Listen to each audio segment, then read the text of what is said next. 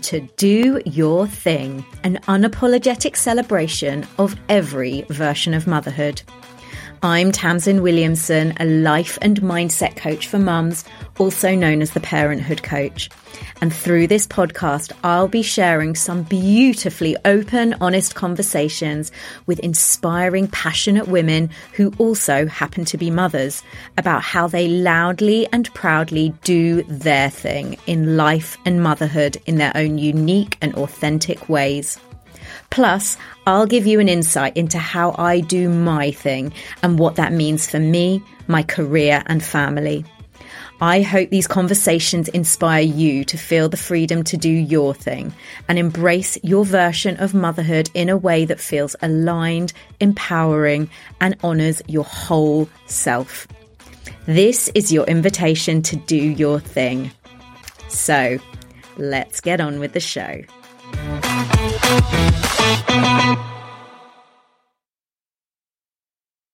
Hi, everybody, and welcome to another episode of Do Your Thing. And this episode is one of my absolute favorites from my Instagram Live archives.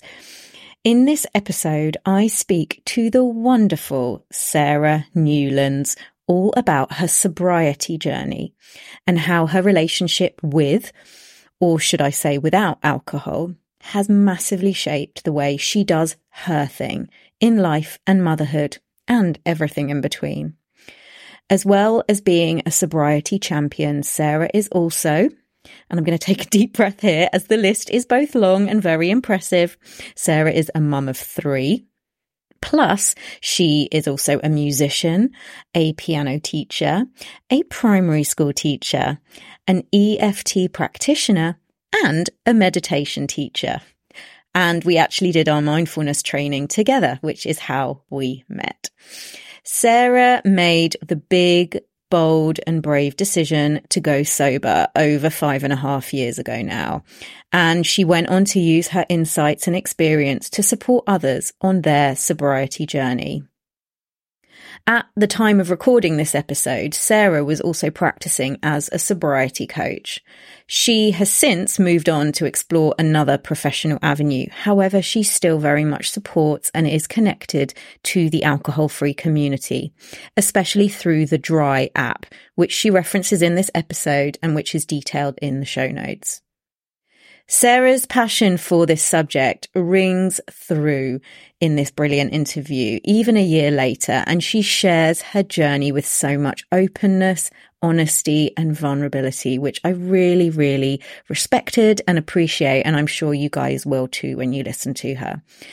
Sarah explains how she reached the turning point to go sober and why this lifestyle choice matters so very much to her. She explains the profound impact that sobriety has had on her mental health, life choices, and how it's also enhanced her experience of motherhood and relationship with her kids. She shares both the joys and the challenges associated with being alcohol free. And she imparts some invaluable tips, support, and wisdom for anybody listening that is sober curious or ready to consider a change in their relationship with drinking. This is such an important conversation, which feels especially relevant at the time of releasing this episode. It's January 2024, a time when so many of us may be recovering from a boozy festive period. We might be experimenting with dry January or simply ready to make a positive change in our lives to support our health and well-being. So I really hope that you find this conversation a supportive and enlightening step, full of valuable reflections. As with all of these Instagram live episodes, I need to caveat them that there may be the odd sound wobble along the way that you might notice. The episode was not recorded originally to be a podcast, but I think that the amazing content makes up for the imperfections. Right, that is enough from me. Let's get on with the show. Enjoy.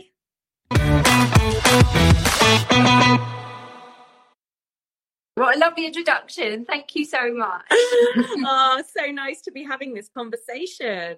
Well, thank you for inviting me to have this conversation. It's my favourite topic, one of my favourite topics. So, well, I mean, you. looking at the list of things that you do in itself, you know, talk about mums who wear lots of hats and spin lots of plates and all the rest of it. And uh, yeah, you, you you have quite a lot, quite an array of amazing stuff going on in your life at the moment. well, um, yeah, I think because we have to sort of well i think a lot of mums especially feel like they have to kind of rearrange their lives quite a lot when they have children. And um, the pattern of my working life wasn't really doing much for me or for my family when i um, was in the thick of it. So yeah i decided a few years ago to make quite a few changes and that adds a lot of strings to your bow to use a musical pun there, sorry. and, and, and, and I suppose what this does is it leads very beautifully into uh, it's a great example of you doing your thing, of you mm. saying, Do you know something? Uh, what I have been doing isn't working. It doesn't feel right. I need to change things up for me, for my life, for my family, and I need to do things differently. Yeah. Yeah. So I'd love I'd love for you to tell us all like what does doing your thing, what does it look like right now for you? So, in terms of, um, I can launch into the sobri- sobriety bit if you'd like. About whatever is most prevalent. Okay. Well, I think, um, well, when you were speaking just then, uh, the overriding sort of memory that came to me was the very strong feeling I had when my eldest started school. Now he's year nine now, so this is a long time ago. Um, and that overriding feeling was I need to be at the school gates. Um, the job that I was doing meant that I couldn't be at the school gates. And I'm very, very aware that the changes I made um, came about because I, I, was very fortunate to be able to make changes. So I don't want to sound flippant about them. But I um, very much needed to make changes so I could be at the school gate. And I think that um, feeds quite nicely into the sobriety piece, actually, because it's about my need to be present and not in my head too much in my work at the times of day when I needed to be present for my kids. And so it's just always quite nice to reflect and think, all just feed into my values are all feeding into one another and all of the things do lead down the same path for me. So mm-hmm. yeah that's what struck me when you first said that. Mm-hmm. um, but when my eldest went to school i wasn't alcohol free i drank an awful lot. Um, i was firmly in that grey area drinking category. Um, and i'm aware that not everybody's aware of that term, the grey area drinking. I was just going to say, explain to us what. yeah, yeah, more than happy to. Um, so when uh, we think about alcohol usage, everyone's on a, a, sort of continuum. There are people who don't drink at all, like me, and there are people who are physically dependent on alcohol and might need to go through sort of detox. And anywhere kind of in the middle is a bit of a grey space. It's not something that used to be talked about very much.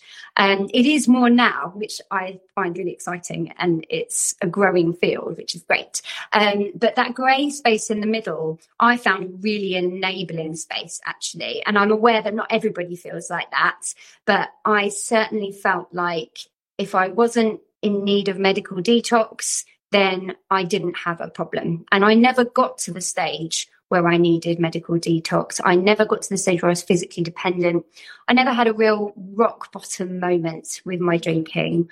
Um, thankfully, and never ended up in hospital or anything really dark and horrible happening. Um, so I was firmly in that grey space, but though I knew there were times when my drinking was not great for my mental health, wouldn't be good for my physical health in the long term and that I was becoming reliant on it for different reasons. Um, so yeah, I could, I, now I look back and I watch my drinking journey and I think, oh, it really evolved over time. And I can look back at it and with it with a different view now. But when I was in the thick of it, I couldn't really see the wood for the trees. And I was enabled, very much enabled by the mummy wine culture that lots of us witness. yeah, and I'm and I am definitely one um, to subscribe to that culture. I think mm. at, at, times. Um, you know, it, it was, I, I, put that poll out, just getting a sense of how people perceive their relationship to be with alcohol. Mm. And actually, the results did surprise me because um, the majority of people, I think it was about around 60%, maybe just under, said that they felt they had a really good and healthy relationship with alcohol. And that's great to hear.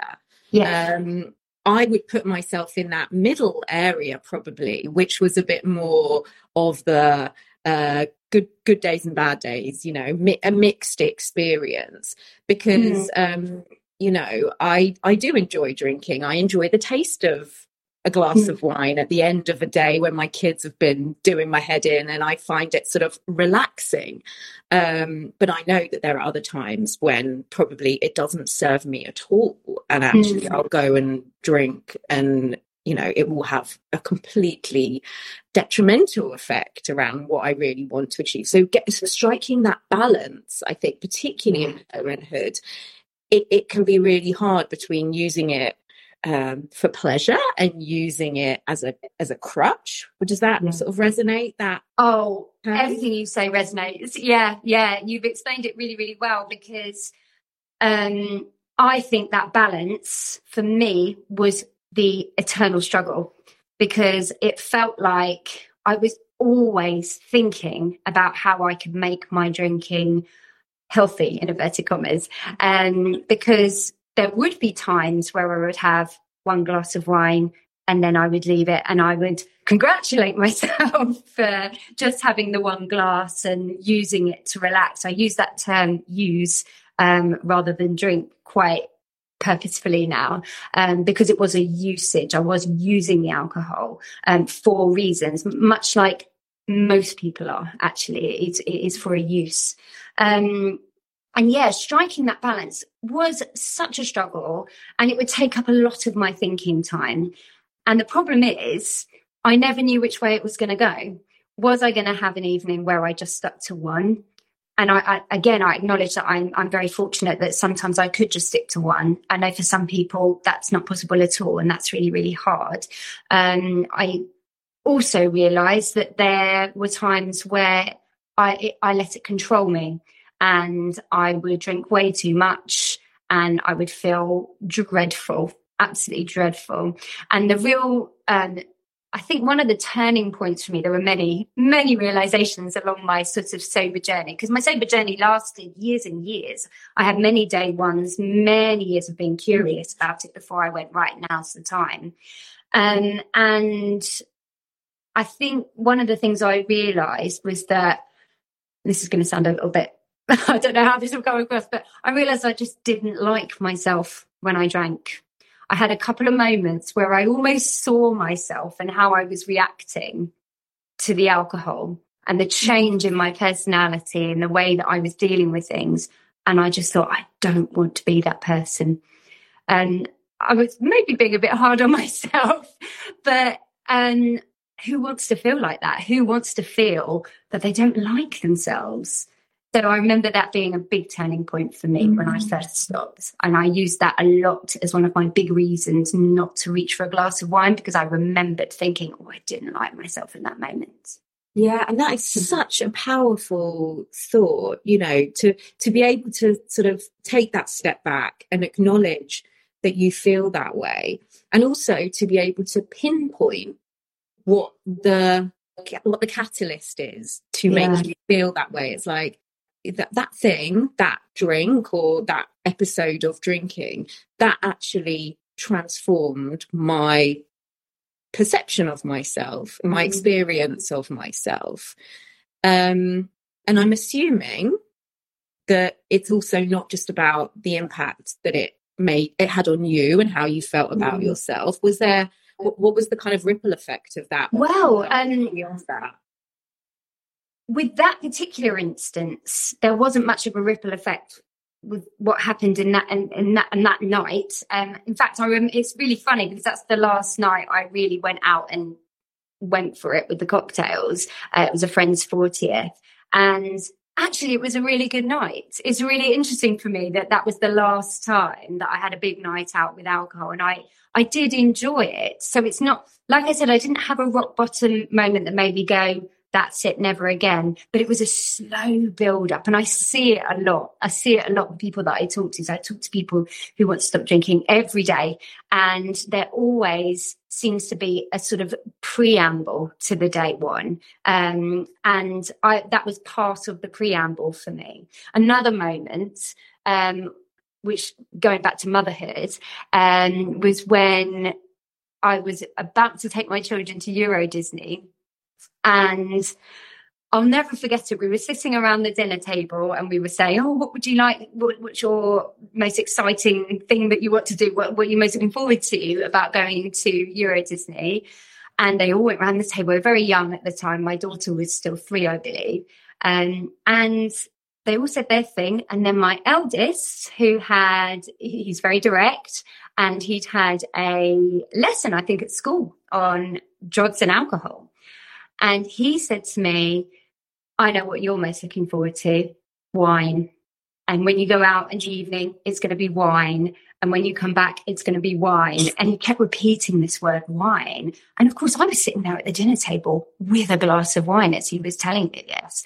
And I felt dreadful, absolutely dreadful, because I remember thinking, that's what my son thinks about my habits. That's his overriding thoughts about what his mum does, either to de stress or for pleasure or for fun or for confidence, whatever the reason is.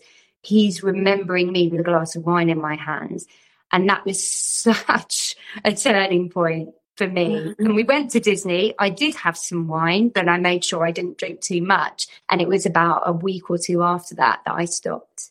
So there's all these little bits Mm. along the journey. It's it's it's such a powerful story, and and and and that reminder that our kids do notice this stuff right? And and and but they notice all sorts of things. They notice you know and and this isn't about laying on guilt or making it no. bad because we're all imperfect and we all have our weaknesses or our flaws or our things that yes. we could work harder on. But it is about recognizing when there are certain things that we may be modeling for our kids or that our kids might be noticing that we don't realize that we do also have the power to change that i love that yeah we don't if we don't feel good about yeah that. you know it doesn't yeah. there is another way right Exactly, exactly. I, I, I don't believe in the word perfect or perfection. Um, I'm a big fan of uh, child psychologist Winnicott saying, you know, being good enough. It's not about being perfect. Um, I've clung on to that phrase about my uh, experience of parenthood because I realize we all make loads of mistakes and it's the way that we handle them and deal with them that is the most important thing. It's mm-hmm. not about not making mistakes. It's about acknowledging and, and I'm not suggesting my whole drinking career was a mistake, but I do have thoughts about the way that I have behaved and modeled things about in front of my children when they were younger that I'm now really glad that I don't do anymore. Mm. Um, and I don't think my daughter, who was three when I stopped, can even remember me drinking, which is great. And I haven't asked my other two, um, but they are so um, exposed to the sobriety world that I'm involved with now. And we talk about that a lot now that I think there's enough of the narrative going on that they have all the information. And I'm not I'm not naive enough to think that they won't drink. I'm my eldest is going to be 14 next year. I was when I was 14, my goodness, my drinking habits had already started. Um, and we have very, very frank conversations about it. And one of the things that I say to them is I, I, don't know if this is the right or wrong wrong way to handle it, but I say to them, you probably will drink. You probably will try it. I don't want them to think that there's this sort of absolute no, you can't prohibition, you can't, you absolutely can't. I want them to make their own decisions. But what is important is that they are really well informed decisions and they understand mm-hmm. my reasoning for stopping and my reasoning for um, helping other people with it as well. And, and, and having, again, like you say, that balanced example and, and view on it. Mm. and I love that because in a way it extends the kind of do your thing yeah. principle. Yeah, yeah. For your kids as well, you know, you're you're saying, well, actually, this is how I've chosen now to live my life, to parent my kids, to show up in life. Like you're kind of going against the grain, perhaps, or as you yeah. said, you're kind of, you know, it's a bit counterculture in many yes. ways.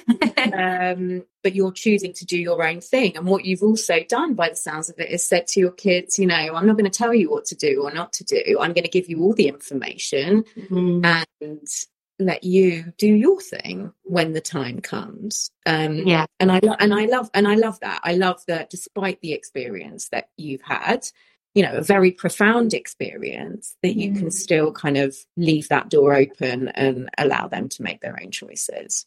Yeah, absolutely. Because I mean, one of the fundamental things, as you know, as a coach, but also as a just a being a nice person, hopefully, is that you don't extend that judgment onto other people. And one of the things that I always say when I'm talking to people about alcohol is that I am the last person to judge your habits because I've been there and I know how it felt. And I was the one who was judging the non-drinkers when mm. I was in my 20s and my early 30s um, and probably my teens as well.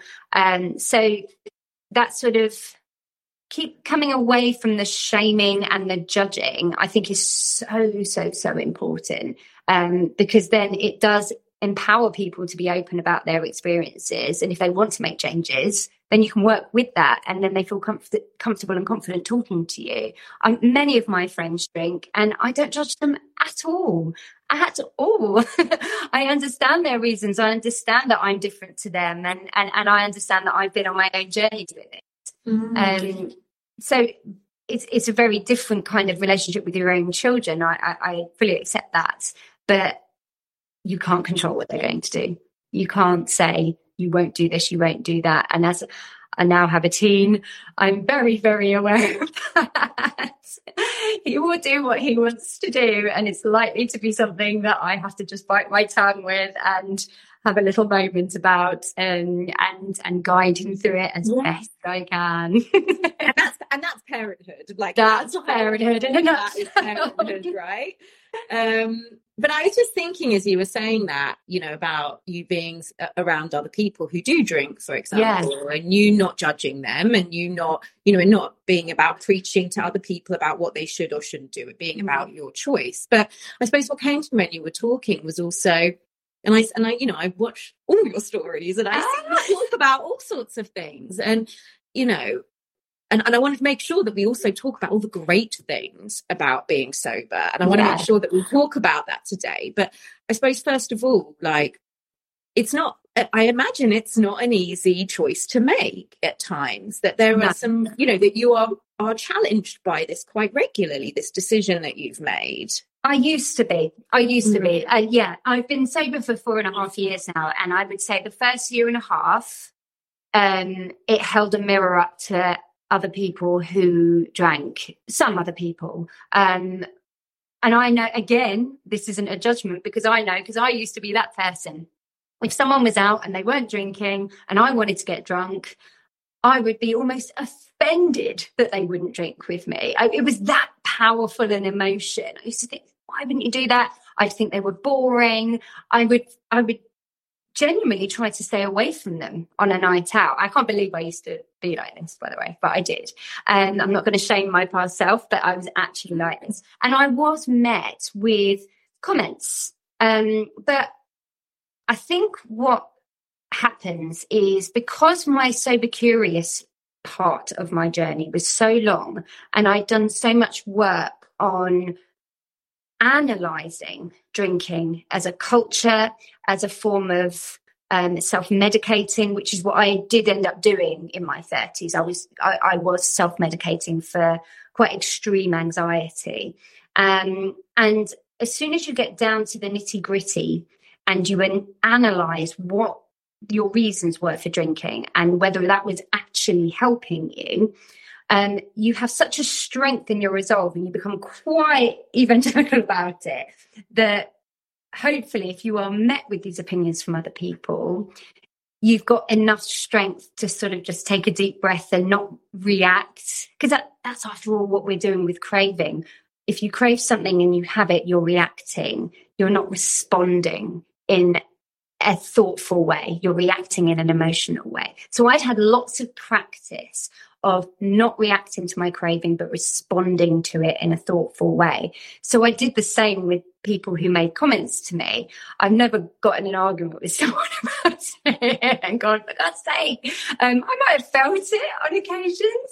Um, but again, I didn't react emotionally. I just responded thoughtfully. Um, and actually, after a while, it becomes part of your identity. I mean, you've mentioned my Instagram story, so you know it's my favorite topic to talk about.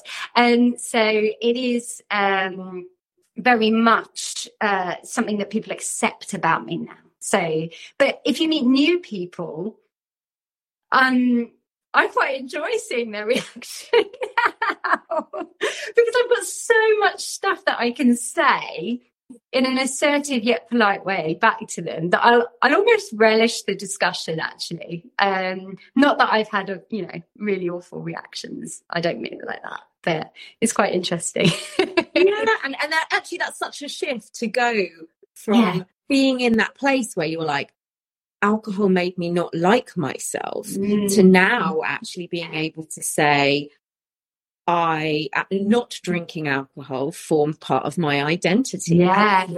It's something that makes me feel like me, that I feel like I've really got something really interesting to bring to this conversation. And and actually that's quite a nice shift as well in the way that it sounds like it's impacted yeah. your sense of self.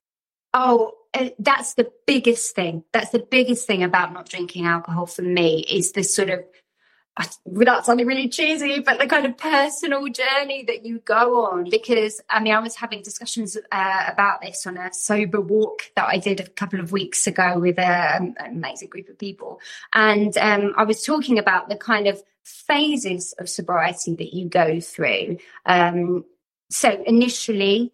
It is the nuts and bolts. It's the triggers. It's responding rather than reacting to the cravings. It's a lot of day to day work. Um, it's a lot about finding your support system. It's a lot about what kind of self care practices can you put in in order to make yourself feel good without the need for alcohol. There's lots of nitty gritty stuff that goes in in that first phase. And I suppose if you're approached by someone in that phase um, who want to have a bit of a dig, you're more likely when you're at that stage to sort of give in um you might not but that that's is kind of the fundamental bit. And it depends like i say how long you've been sober curious before and how much of that work you've done actually before your day one. Um but after that there are all these new phases that are really really interesting that come about. And um, i would say from about six months in suddenly you start really evaluating your life in its wider sense. Mm-hmm. and you start looking at things um, very, very differently, like your interests, your um, even things like you might analyze your sort of political or spiritual compass. Um, you might start thinking about what your interests are away from the alcohol and how you can have that fun and joy without needing to put something in your body to do that. Um, after that, you know, there might come a, an analytical time where you start really thinking about your reasons for first drinking, um, which I've been through quite heavily. That can be quite a heavy phase because you're sort of really being honest with yourself about why you started drinking. For me, it's all down to sort of anxiety, social anxiety, connection with people, that kind of thing, um, and what might have led you to feel like you need that extra support with that. Mm-hmm. Um, but it is just such a great sort of journey. I keep using that word journey. I know some some people don't like it. um, it. There's so many phases that you go through that it's really, really fascinating. And most people go through a phase of thinking, I want to give back. I want to help other people with this because it is potentially lonely. Because if you don't have the support of those around you, you can feel like you say, you know, you're, you're going against the grain. So you feel mm-hmm a little bit weird and a little bit like, am I doing the wrong thing here? So mm-hmm. Getting a sort of community around you that is going to support you is fundamental as well. Like hear the process that you've been through because I suppose it's not something that you can just like switch on and be like, you know, I'm just not going to drink anymore. You know, mm. actually it's it's it is a process. It's a process of, you know, probably falling off the wagon a few times and yeah yeah. you know putting yourselves in really uncomfortable situations that you realize you don't want to do again and putting boundaries yeah. to protect yourself and realize boundaries. I'm so glad you mentioned boundaries. Sorry to interrupt. Yeah, yeah i could that boundaries work when you're changing a habit like that which is so socially kind of um part of the norm is uh, is something that I've noticed grow and grow with me. Um, I was never, I was, I was such a people pleaser.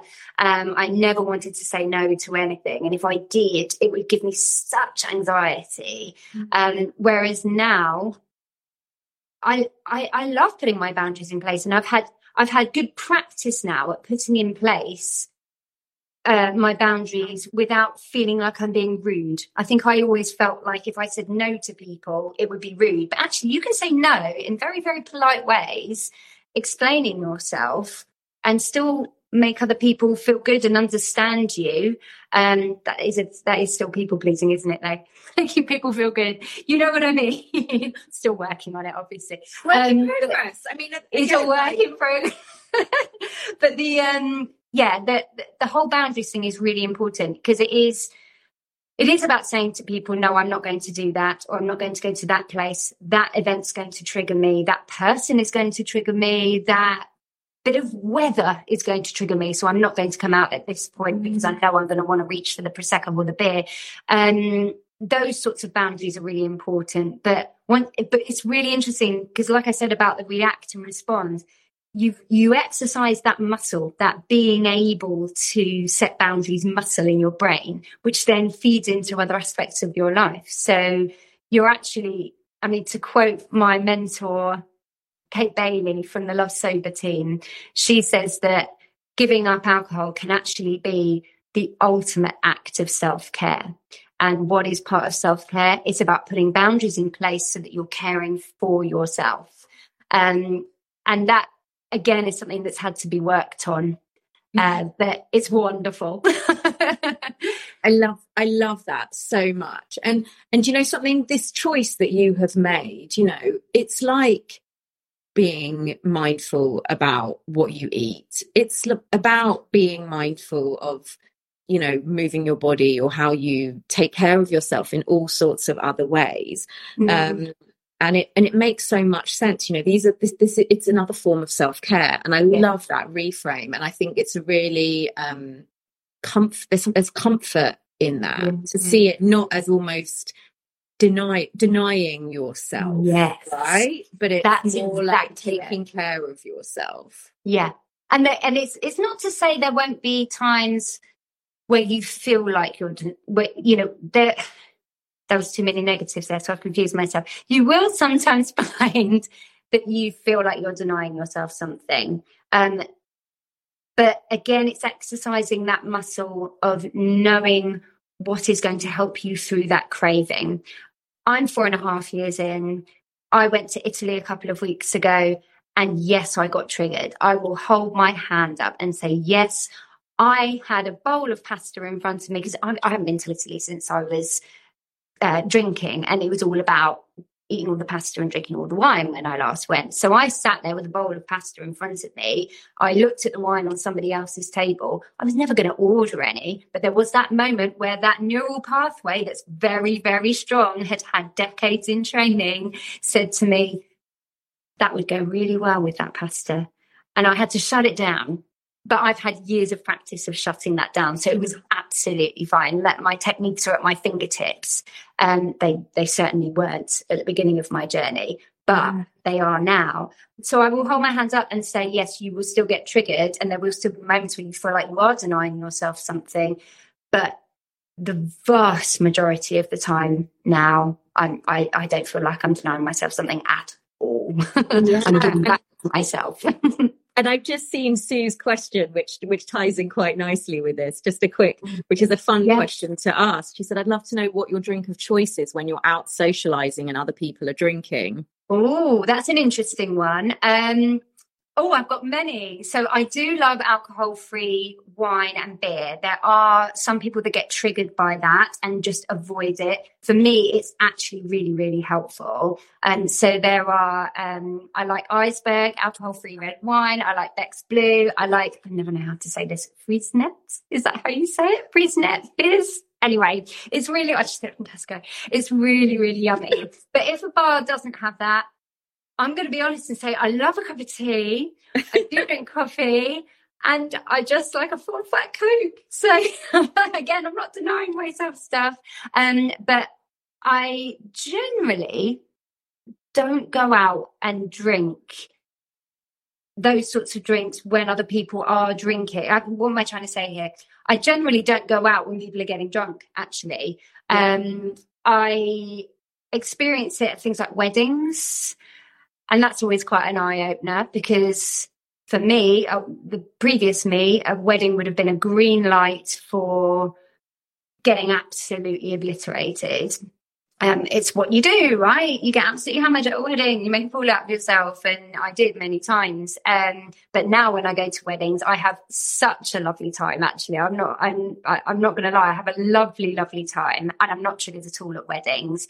And when you see people getting quite hammered towards the end, there can be a smug moment where I think, I'm going to feel fresher than you in the morning.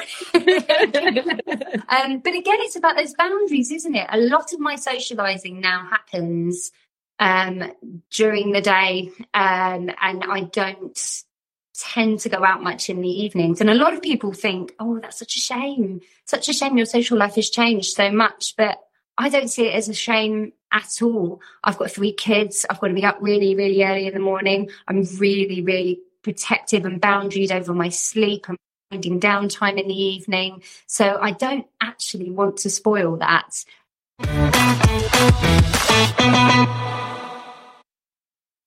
But this is a really good question, and if we yeah. can, if it, it, I think other people might be curious about this. Yeah. So the question from Sue: Does your husband drink, and how do you handle that if he does? Um, my husband no longer drinks, but I was sober for a year before he decided to go sober himself. So I've had that experience of a year where I wasn't drinking and he was. Um, and it's a really interesting question, and it's something that comes up an awful lot with people. Um, the way I handled it was in different ways. I um, I talked and talked and talked about it with him about my own experience of of not drinking, actually until he was sick of it. And my husband is absolutely lovely, but he did say to me one day, not sure I can hear this every day. Maybe we don't need to talk about it, but in a very delicate way.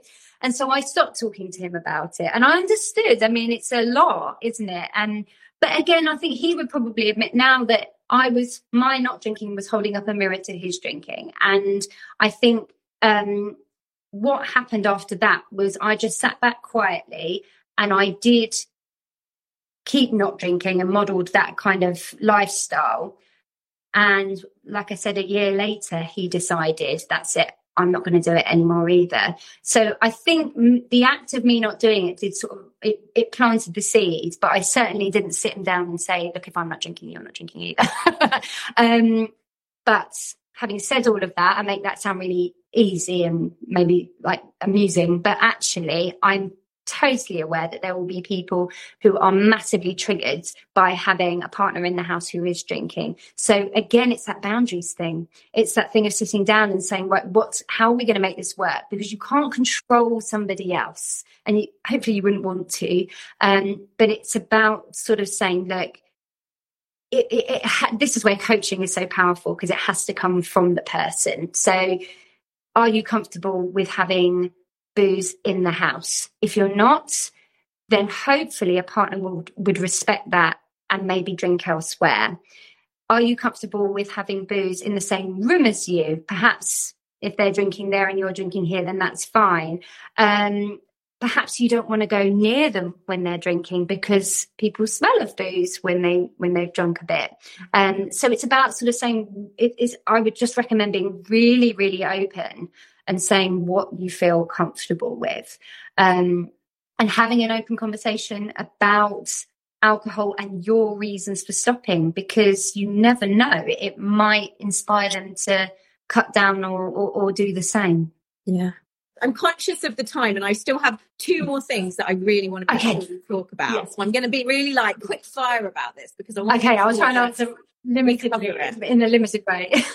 I want to know what the best things are about being okay. sober, which you've right. kind of just started talking already then about, you know, what you were just talking about then. But like, what yeah. you say are like your top three ish? Uh, Oh, oh okay. Um, Okay, I was done really quickly. My sleep. Tell me what's is, great about being. Right, okay, sleep. Sleep, sleep, sleep is the most amazing thing ever. My sleep was crap before, and now it's amazing on the whole. Really, really, really, really good. Um, my skin is better. My eyes are brighter. Um, I've lost bloat. I'm not going to say lost weight, um, but my, I definitely there's been a sort of release of uh, bloat in my body, should we say? Um, I feel like there's greater connection with people. Um, I'm more present for my kids. I also feel like I can laugh in the most pure way than I ever have done when I've been drunk. When I get the giggles now, it's the best giggles ever. It's like the giggles I used to have when I was a child. And it's not the same when you're drunk. It's just pure unadulterated, unadulterated joy. We go. That last one is so great. That's I, my favourite one. That. I left it till last. yeah, I, I love that so much. Um, and you and you, and you remember it as well. Yeah, yeah, yeah, yeah, yeah. It's like, like, oh god, what were you? or was that even? Yeah, it's actually funny. yeah, that's a brilliant that's one. Amazing. No, and I and and and it's so great. And and and hearing all of that those benefits and of course those benefits will look different to different people i imagine you know yeah, what they're looking yeah. to get out of it will look really different but being able to so easily say do you know something there is so much going for this choice that i so made for myself and my life yeah you know and to add to that what we were talking about earlier just how you feel about yourself in yourself like yeah. your boosted self-esteem you know yes i imagine that just runs through that runs through it all as a kind of common thread. I'm a much more confident person than i used to be and i'm really happy about that. My last final question for you yes. and it's a question that i ask everybody that i've been speaking to so far. Um i i am a, as a coach i'm sure this this resonates with you as well. Like i'm a big believer on people taking a step by step process mm. uh, to growth rather than rushing to the finish line yeah. rather than feeling that they're like i want that and i want it now and i need oh yeah. actually needing to really go through that step by step process. It's the journey that it's the journey and it's where things stick as well. And it, and it is exactly.